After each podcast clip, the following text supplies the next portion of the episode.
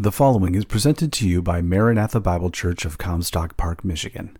For more information, go to mbcmi.org.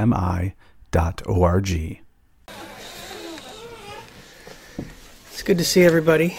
Good to be here this morning. Wonderful, wonderful message. If you're wondering what class you're supposed to be in, this is a class on um, fearing God. Um, the title on your notes will say "Fearing God Rather Than Man."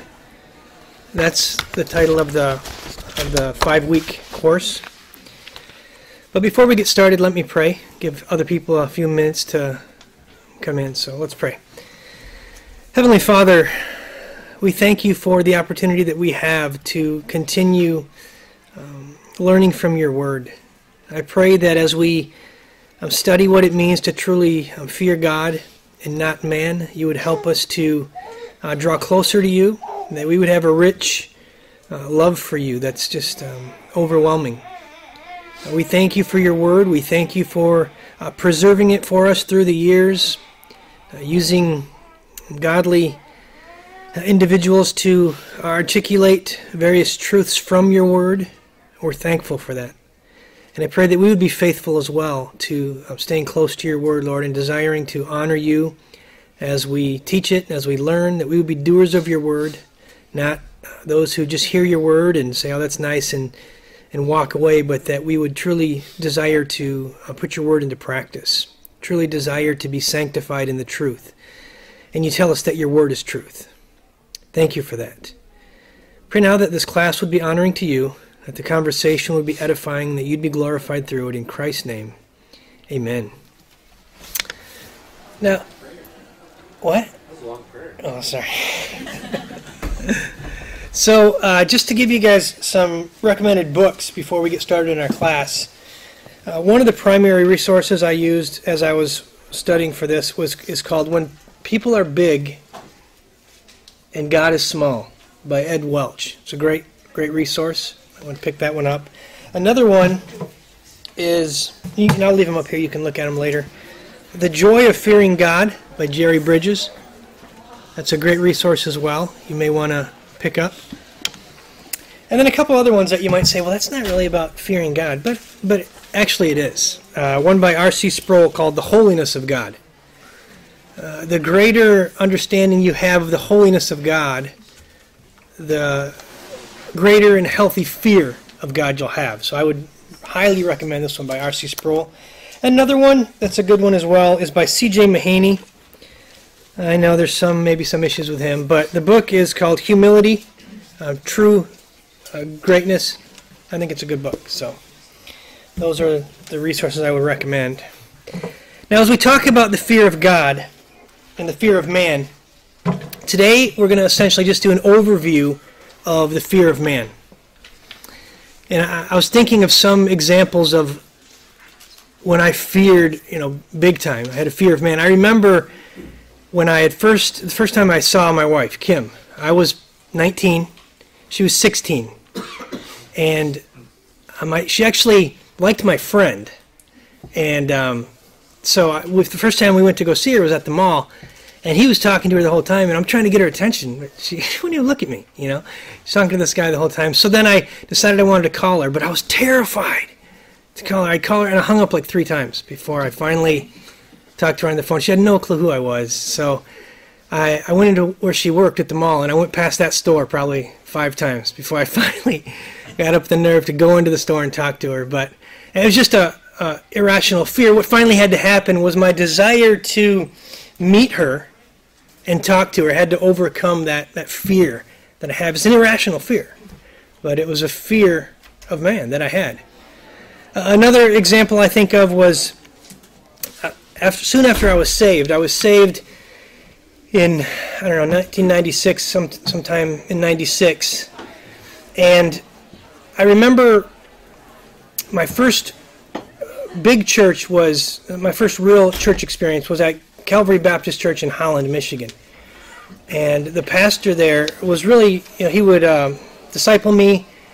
And I knew that soon after I, I'd been saved, I knew that I really wanted to preach the word. I wanted to be in the ministry.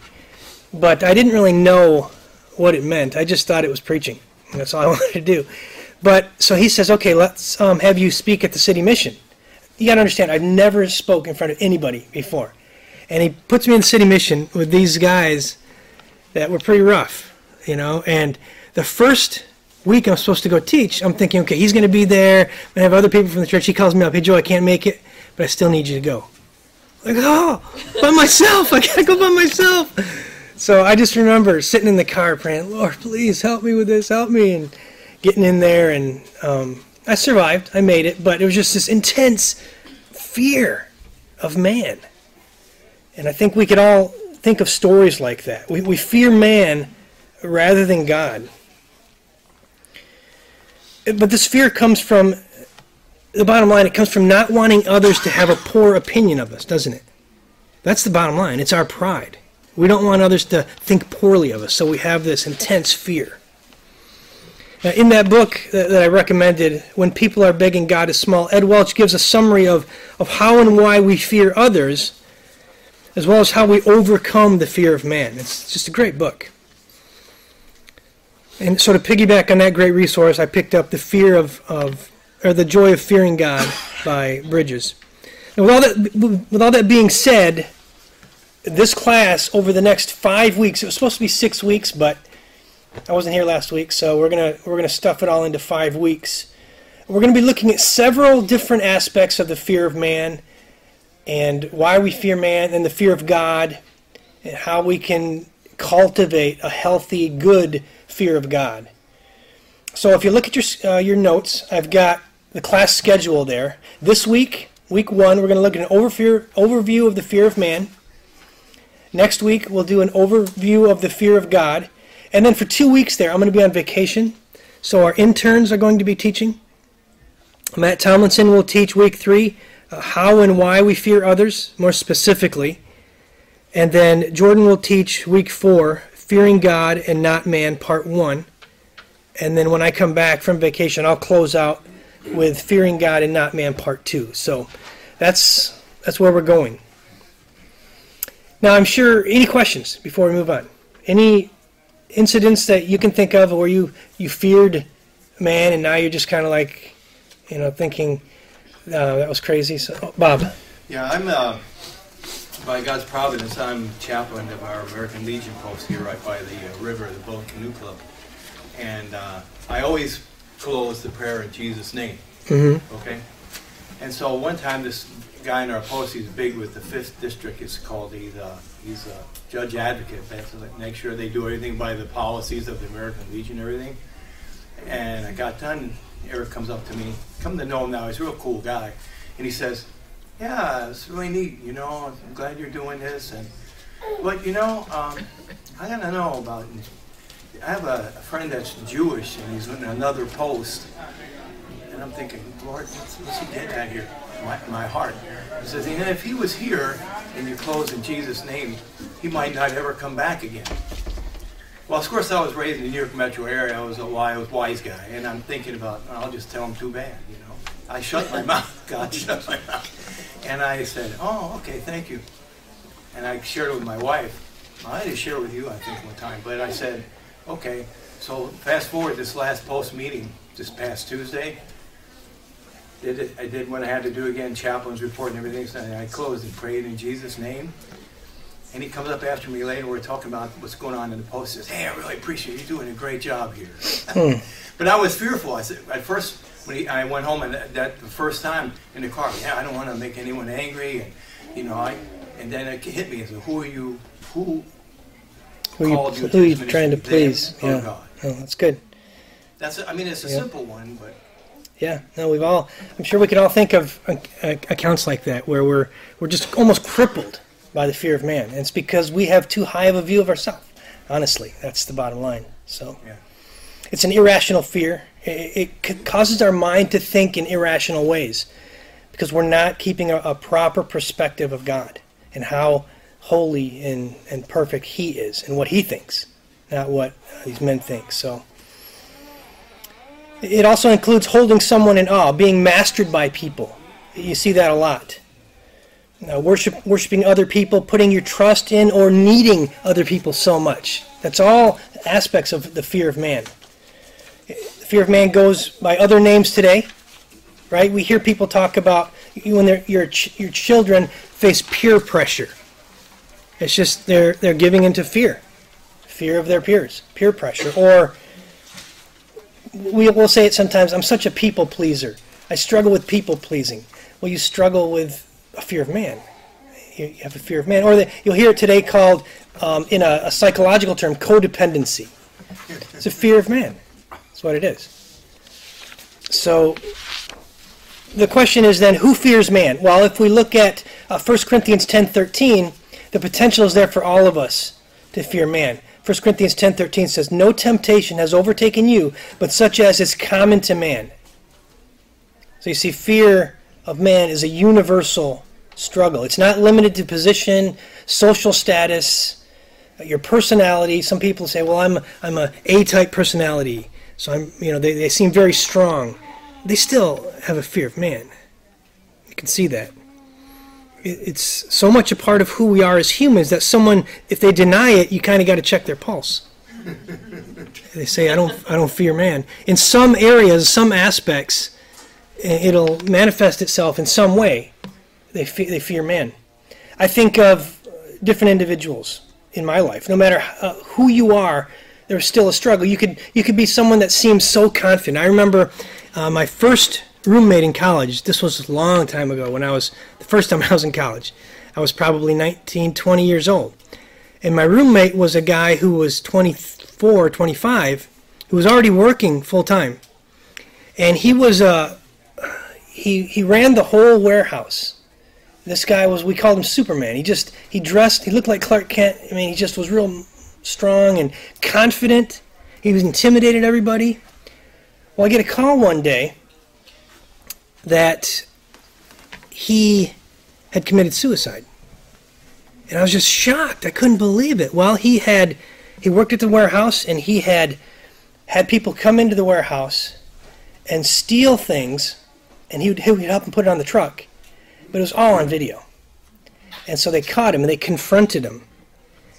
And he was so afraid of what his family would think of him and every you know that he went and he he hung himself. Um, it was a fear of man. And this man seemed so strong so confident yet he had a fear.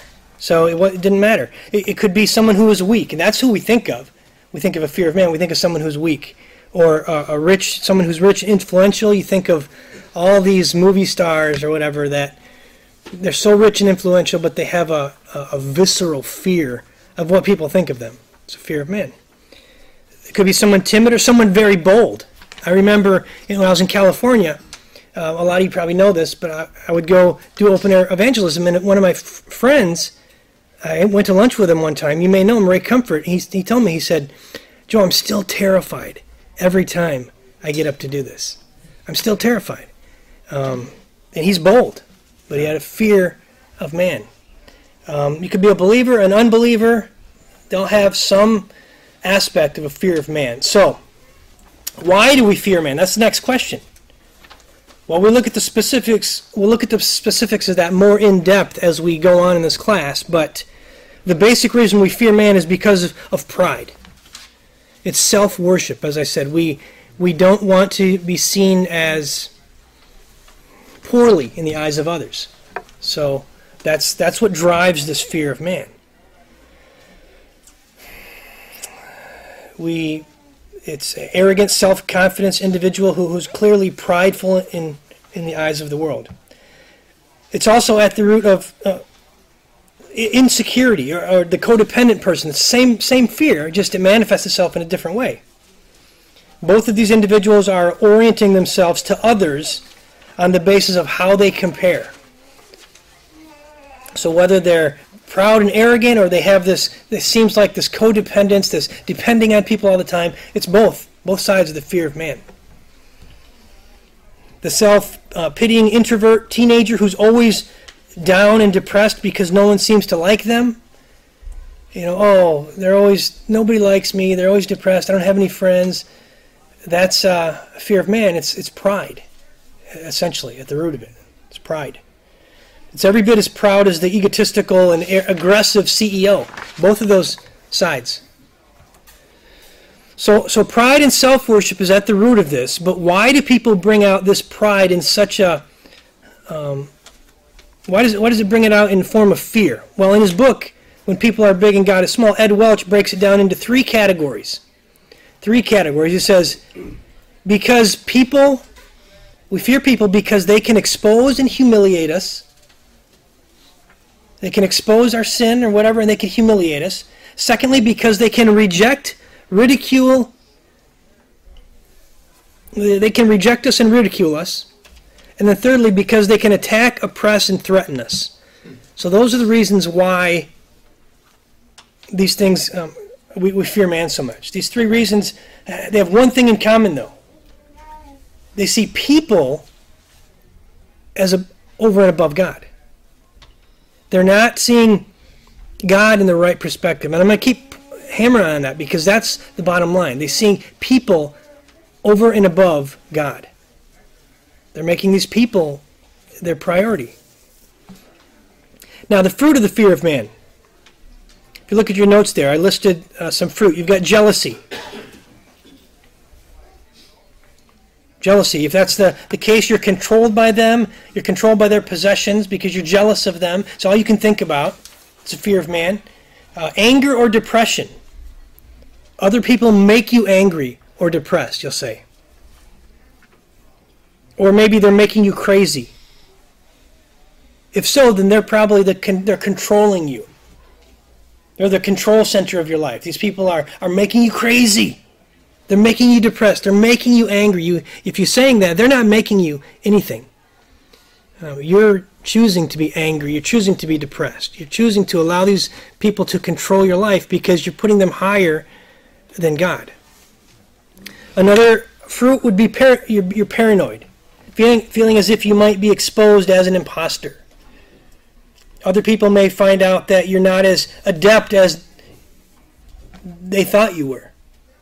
And you see this a lot of times in in school and college students who they cheat because their fear of man is so strong they don't want to be shown as an impostor or someone who's maybe not as uh, smart as this other guy. So they're going to cheat so that they, they don't look bad. You see how that drives you to sin more. I remember in seminary in Hebrew class, and we had to take a quiz every week. And you'd always have to trade your quiz with the guy next to you when you got done, and they had to grade it. So you start to figure out, okay, which guy is going to be not the smartest? I don't, I don't want to sit by him. But um, because you trade it and they, they grade your quiz and you're grading theirs, you're like, I got 100%. I got like 30%, you know. but um, yeah, so that temptation can be there. You don't want people to look think think poorly of you. So the temptation is there to cheat. Um, you have to be careful. Uh, also, exalting the opinions of others. Well, that's that's kind of the same thing. Uh, being very needy. You need your spouse to listen to your or respect you. You need them to do this. They, I need them to respect me. I need them to listen to me. Need them to meet some other desire in your life. Now, am I saying, you know, they, you know, they, they shouldn't do these things? No, but that's between them and them being obedient to the Word of God, not you demanding these things and saying, I need this, I need this. That's fruit of the fear of man. All right, any questions? Any comments? There's, there's more. We could look at arrogance. Um, you, you aggressively assert that you don't need anyone.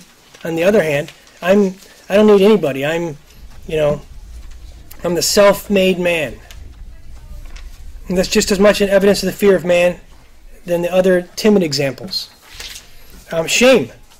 One place that the fear of man comes out in most of all of us is in the area of, of evangelism. We dread telling others the gospel for fear that we're going to look like a fool. Right? We we don't want to share the gospel with this person who seems so intelligent because what if they make us look like a fool? Well, there again, you're putting that person above God. God says, Go into all the world and preach the gospel. Paul says, I'm not ashamed of the gospel because it's the power of God unto salvation to everyone who believes, to the Jew first and also to the Greek. For in the righteousness of God is revealed from faith to faith. So we're not to be ashamed of the gospel, but if we're thinking uh, that way, if we're thinking and, and allowing the fear of man to control us, we're pushing that truth that, as Todd said this morning, the truth that we should be filling our minds with, we're pushing that out of our mind and we're acquiescing to the fear of man. And we don't do it. We won't share the gospel because of we fear that person more than we fear God. And it comes out so clearly in that area.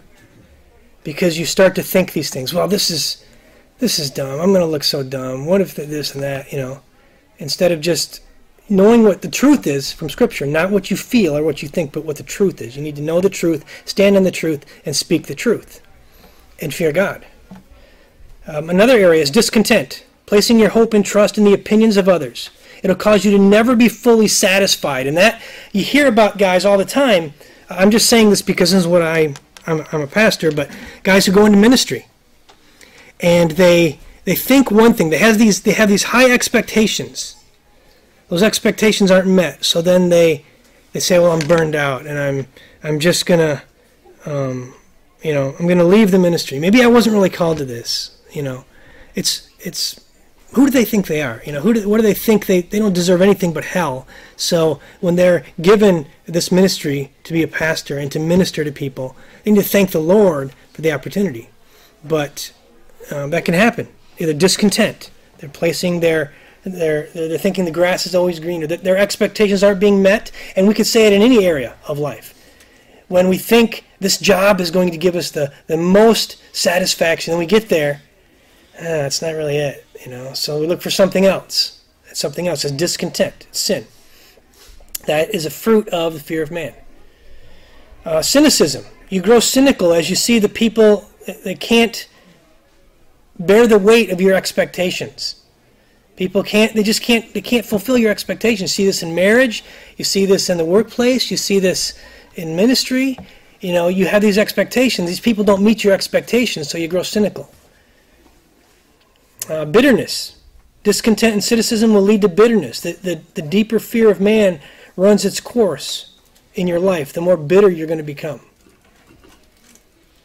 So, what does the Bible say about the fear of man? We'll, we'll look at what the Bible says to, has to say about the subject, and then we'll consider some examples from Scripture.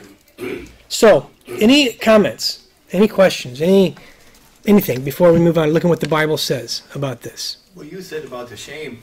My son was raised in a Christian home, but he's not saved. Now he's an atheist. He's always testing me, always testing me. And he asked a question. He was saying some things, and I, I deep down I knew the answer, but I couldn't formulate it. And my answer was because I was afraid of what he would do to me, and I was fearful that I'd say the wrong thing. Hmm. And I and I said, I don't know. Hmm. I just don't know. And then after that, I went away, kind of like Peter, saying, Lord, I, I failed. I I could have said, well, look, I'll get back with you, and then come back with study it and come back. Hey, I, I got some answers for you. Hmm. But I was so fearful of what he would say to me because he's kind of a smart mouth, know it all, and I say, oh, yeah. No, that's, that's good. Buzz, did you have a question or comment? I was just going to say it, it seems like the, the parallel to it is also just your, your opinion of yourself, hmm. what you're thinking. I mean, we've been talking about, you know, the opinions of others and, and where we're placing them relative to God. But yeah. really, it's, it's about us. And the, the one example that jumps right to me is a couple years back, I got I was headed to get a haircut, and I got some particularly distressing news as I, as I was going to get this haircut, and that took all the fear away because I was so consumed with this bad news I had gotten. Yeah, I was able to witness to this gal that cut my hair. Mm, that's like good. I never had. That's good, Buzz. Just yeah, you know, there's there's something here, and it, and it has to do with just self worship, really. Yeah, yeah, you know, I mean, I would have been happy just knowing that I had some hair to cut. But I mean, Bill, yeah, Bill. Um, as far as suicide goes, there's a lot of things that happens in a person's life mm. over time, and just to give you a few examples, divorce. Um, sexual molestation, yeah. abandonment, all these things add to and compile Hmm. in a person. And then there's always one thing in the end that trips off the idea that I can't cope in this world anymore. Yeah. There's a whole lot behind all of those things Yeah. that lead up to a suicide. Mm-hmm. And you, the person who goes through that, again, like you mentioned back there, they're so consumed by their pain, Hmm. by their anger, by their abandonment, by their rejection. They're so consumed by all of that, they can't see that it may be selfish, Mm, yeah. they can't see that. They don't understand that. But the bottom line is if a person knows their identity in Christ, Amen. all of these things they can combat. Hmm. But if they don't have that as their set of skill set or their tools, they're not going to be able to handle those things on their own. Mm, that's good. Yeah. So that's that's really that's really good. And and you know we want to make sure, like Bill said, we don't boil it all down to say, well, this is the only reason. There's a lot you know that, that comes to that that point. But and when we counsel people who maybe are struggling, uh, we don't always know the whole everything that's going on. And you know you need to try to dig a little deeper. And they're not always going to want to just tell you right away. It, it takes a relationship. You got to get into in, into the Word, and you have to uh, meet with them. And I mean, there's a lot to that. But as Bill said, the bottom line is, um, it's a it's a a, a view of self that's distorted. Help them outside of that, and through Scripture, you know, and counseling with them. So. All right, well, let's um, let's move on. Looking at some script, scriptural references about the fear of man. Um, scripture points out six aspects of the fear of man. First of all, it points out the beginning in Genesis three. It originated at the fall because uh, before the fall there was no fear. There was no fear. Adam and Eve had no concerns about their nakedness until after the fall. So the fear of man came about after the fall. It was pretty early on in Genesis 3, but it began. It's also short sighted. We see that in Luke 12, 4 through 5, and we've kind of been talking about this. It says this in Luke 12, 4 through 5. I say to you, my friends, do not be afraid of those who kill the body, and no more that they can do. But I will warn you whom to fear. Fear the one who, after he has killed, has authority to cast into hell. Yes, I tell you, fear him. So that's a right perspective. That's a right perspective. Who we should be fearing. Fear God, not man. Um, that I mean, that specifically is is focusing on, you know, living a, a Christian life in a world that's that hates you, that hates Christ, and sharing the gospel. But in any area of life, those principles apply. So it's short-sighted. It's also a destructive trap. Proverbs 29:25 says, "The fear of man brings a snare, but he who trusts in the Lord will be exalted." It can it can be crippling if you allow yourself to think on those things, to fear man. When it, and it's so irrational. It's an irrational fear. It's opposite of love. 1 John 4:18. There is no fear in love, but perfect love casts out fear because fear involves punishment, and the one who fears is not perfected in love. It also minimizes the nature of our position in Christ. What Bill was just talking about. 8, 35 and 38 it says, Who will separate us from the love of Christ? Will tribulation or distress or persecution or famine or nakedness or peril or sword?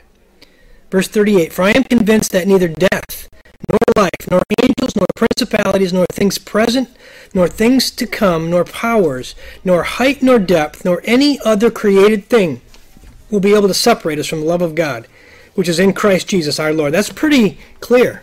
Nothing can separate us from the love of God. So we should fear anything but God. This is the fear of God, or the fear of man only overcome through the gospel. too. Romans 8, uh, continue on, 34 says, What shall we say to these things? If God is for us, who is against us? Think about that. If you're born again, if you're a new creature in Christ, God is for you. Who can be against us? He who did not spare his own son, but delivered him over for us all, how will he not also with him freely give us all things? Who will bring a charge God's elect? God is the one who justifies. Who is the one who condemns? Christ Jesus is he who died, yes, rather, who was raised, who is at the right hand of God, who also intercedes for us. So reading that, it just gets you excited. If you read that, you're like, why, why do I fear man? When these truths are right there in Scripture. So that's what Scripture says about the fear of man. Examples in Scripture of individuals that did fear man. Because even though it's we're, we're told in Scripture not to fear man, we're told to uh, fear God and to live these holy lives. There's tons of people in Scripture that we see who feared man. And men that you would look at and say, man, this guy was such a, a stalwart of the faith. Yet we see examples in Scripture where they feared men. I think that's that's refreshing. It's encouraging. It's a reminder too, though, not to think too highly of ourselves. Uh, one would be Abram. Genesis 12, 10 through 13. We see that Abram he feared that Pharaoh would kill him because of his wife's beauty. He said, "Tell him you're my sister." Well, she kind of is my sister. I mean, you know, um, because he feared that he didn't want to be killed. He feared man. He feared Pharaoh, even though he knew God was in control he still feared man. Uh, Jacob, Genesis 27, 41 through 44, we see that he flees to Laban because of his fear that Esau would kill him, his brother Esau. Remember that whole account where he stole the birthright and then his mom said, Leave Laban, and he does. Fear of man. He's fearing Esau. So he, he flees. Moses, this man Moses Exodus 2, 11 through 17. He flees after killing a man, knowing that what he had done could result in punishment or death. He, he kills this Egyptian, thinking they're going to see him as the deliverer and say, let's, let's bring, let's pick Moses up. And they don't. They're like, oh, you're going to kill me too, like you killed the Egyptian yesterday? And Moses is terrified, so he takes off. He flees. Fear of man. And we see this other areas with Moses too. He he, he feared man. Saul, King Saul. Uh, 1 Samuel 18. He responds in jealousy and anger. Uh, it's other sin that dogs people. They, they try to deal with it in all these other ways to numb themselves. We live in a psycholo- psych- psychology saturated world, don't we? Yeah. It seeks for ways to make people feel better without dealing with the real issue, without dealing with the heart issue. They just want to make them feel better. It can come from. The world says the problem is where? Outside. The problem is outside of you. Parents.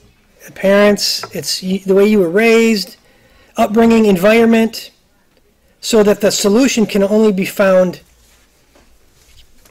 within you. You know, meditate and whatever. The, the, pro- the problem, though, is outside. It's not you. It's, you got to blame it on somebody else. Scripture, on the other hand, clearly teaches us that the problem is within.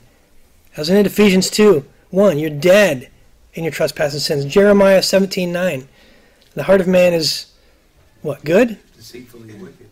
Deceitfully wicked. He doesn't mince any words. The heart of man is deceitfully wicked above all else. Who can know it? Romans 3 uh, 10 through 12. There was no one good, no, not one. And if you come to the conference next week, you'll hear how depraved we truly are in the first the first session. I get stuck with that one, so people can be mad at me and throw stuff at me. I won't be able to make it. I go to see a psychotherapist. oh, okay, good. No, I don't need that. I'm just being Yeah. funny. But so the, so the, the solution. Oh, Bill, sorry. Go ahead. Well, there is a lot of differences between secular counseling and biblical counseling. Hmm. Major differences. And most people who go to counseling is going to get a secular view and they're not going to have the identity of- Christ brought up in it. Hmm. But there's a two part thing that's important. Most people go into psychologists and it's all about talk therapy. And people need to talk it out, even with counselors and uh, pastors. But what I've noticed is that in therapy, most people will not talk about the deep secrets within them hmm. in the dark crevices of their mind of the events and things that happen to their lives and they stay superficial in their counseling mm-hmm. and they don't bring it to light hmm. Which scripture talks about they Yeah. don't bring it to light And why why don't they bring it to light? Because Well, part of it is sin is darkness, and they want to keep it secluded. right, And the other part of that, much of the sin can be done by others. So it's sins of other men or other women that have done it to you, or events in life. And we seek, you know, parts of us seek, want it in secret, right, want it in darkness. right, because we love our Because a lot of people, because of shame right, and thinking that it's out of the ordinary, they won't share it. Mhm. And if you don't share it, you don't bring it to light. yeah, But if you go to secular counselors, they don't have the word and scripture of God to fight it. yeah, that's good. What you eventually do is you keep pouring out your brokenness on the floor, and the- the psychologist is smart. He won't pick it up. He can sympathize with you, Mhm. but he won't pick it up and really deal with it in a way of the Christian's per- perspective. Yeah, well, that's good. And Yeah, and you see that the bottom line there, what you're talking about is they don't get deeper than the superficial because there again, what is this counselor going to think of me? So still, it's the heart is a fear of man. Still, will they think of me? so they still won't bring that out. And until you bring that out, like Bill said, and until you can deal with that, and a, a wise biblical counselor uh, can draw that out. And, you know, our own Bob is really good at that, drawing people out and getting them to, you know, speak those things. That's the only way you're going to be able to deal with it, is um, to get those deep, the things that you're really dealing with, not the superficial stuff, not, I want my wife to change, whatever, you know. It's, it's in the heart, and that needs to be drawn out so it can be brought, Scripture can be brought to bear on that. And so the fear of man has to be um, overcome, and that's only possible for someone who really is born again. So let's move on. We only have a few minutes here. I just want to finish up. Is there any legitimate fear of man? Is there any legitimate fear of man? Yes. There is, right? There's a place for the fear of man. It's.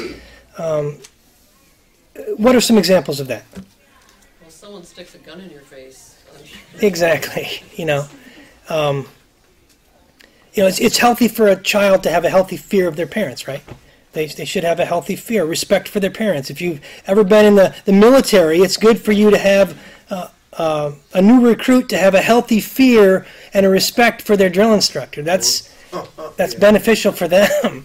Um, so you, you should have a healthy fear for them. It's also possible to have a, a fear of danger, any kind of physical danger. You know, I've heard of uh, accounts where people are facing a grizzly bear in the in the wilderness, and you know, there's it's good to have a healthy fear of that. Um, you know, not irrational, but you want to be prepared. You want to be ready if you're going to face one of those situations. So, um, fear fear is a is a good thing if it's not distorted or, or sinful. So, the desire for the approval of man is not necessarily sinful. It becomes sinful when this desire begins to control your life. That's when it becomes sinful. When we move from just enjoying the approval of others, our parents, spouse, teachers, bosses, etc., to believing that we need that approval and we deserve that approval. That's where it becomes sinful. So, Teely. Uh, I think it's uh, good to make a distinction between uh, when is uh, reasonable to fear men. Like, for example, in the case of somebody pulls the gun, it depends on the circumstance.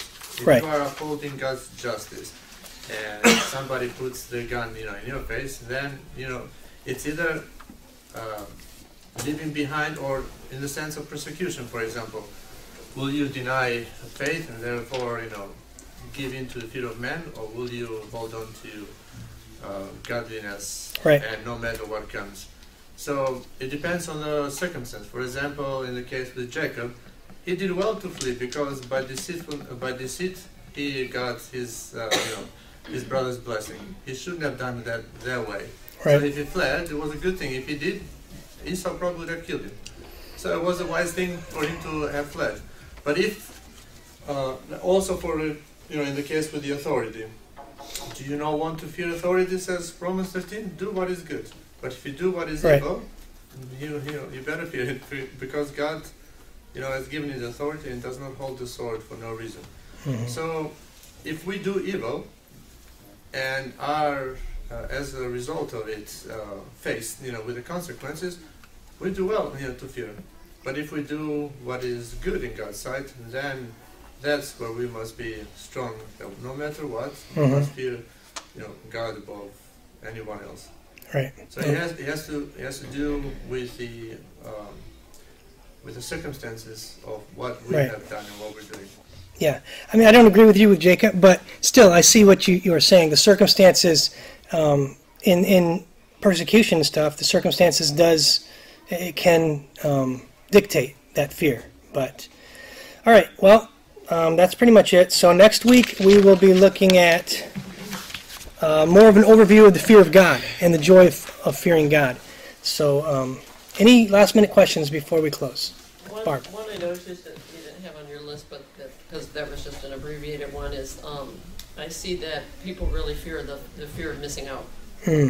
Of not going, I mean, they've got to go to every party, every Yes. everything, all the time because that's going to be the big one, and they, you know, or even if they're not invited to places, there's that fear of why wasn't I there? So Yeah. yeah. Yeah, I have that. Why doesn't Bob invite me to his office? You know. So, all right. Well, let's pray, and we'll be done. Heavenly Father, thank you for uh, once again for this opportunity we have to look at these truths. I pray that you would help each one of us to um, have a, a healthy fear of you, uh, that we wouldn't fear man, um, uh, that we would desire to honor and glorify you through um, our lives. Uh, We pray for the rest of this day that it would be a day that's given over to you, that we would look for opportunities to serve you and um, serve the body. It's in Christ's name we pray. Amen.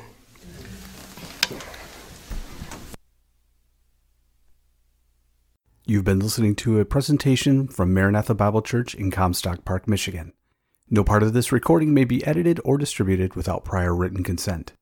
For more information, go to mbcmi.org.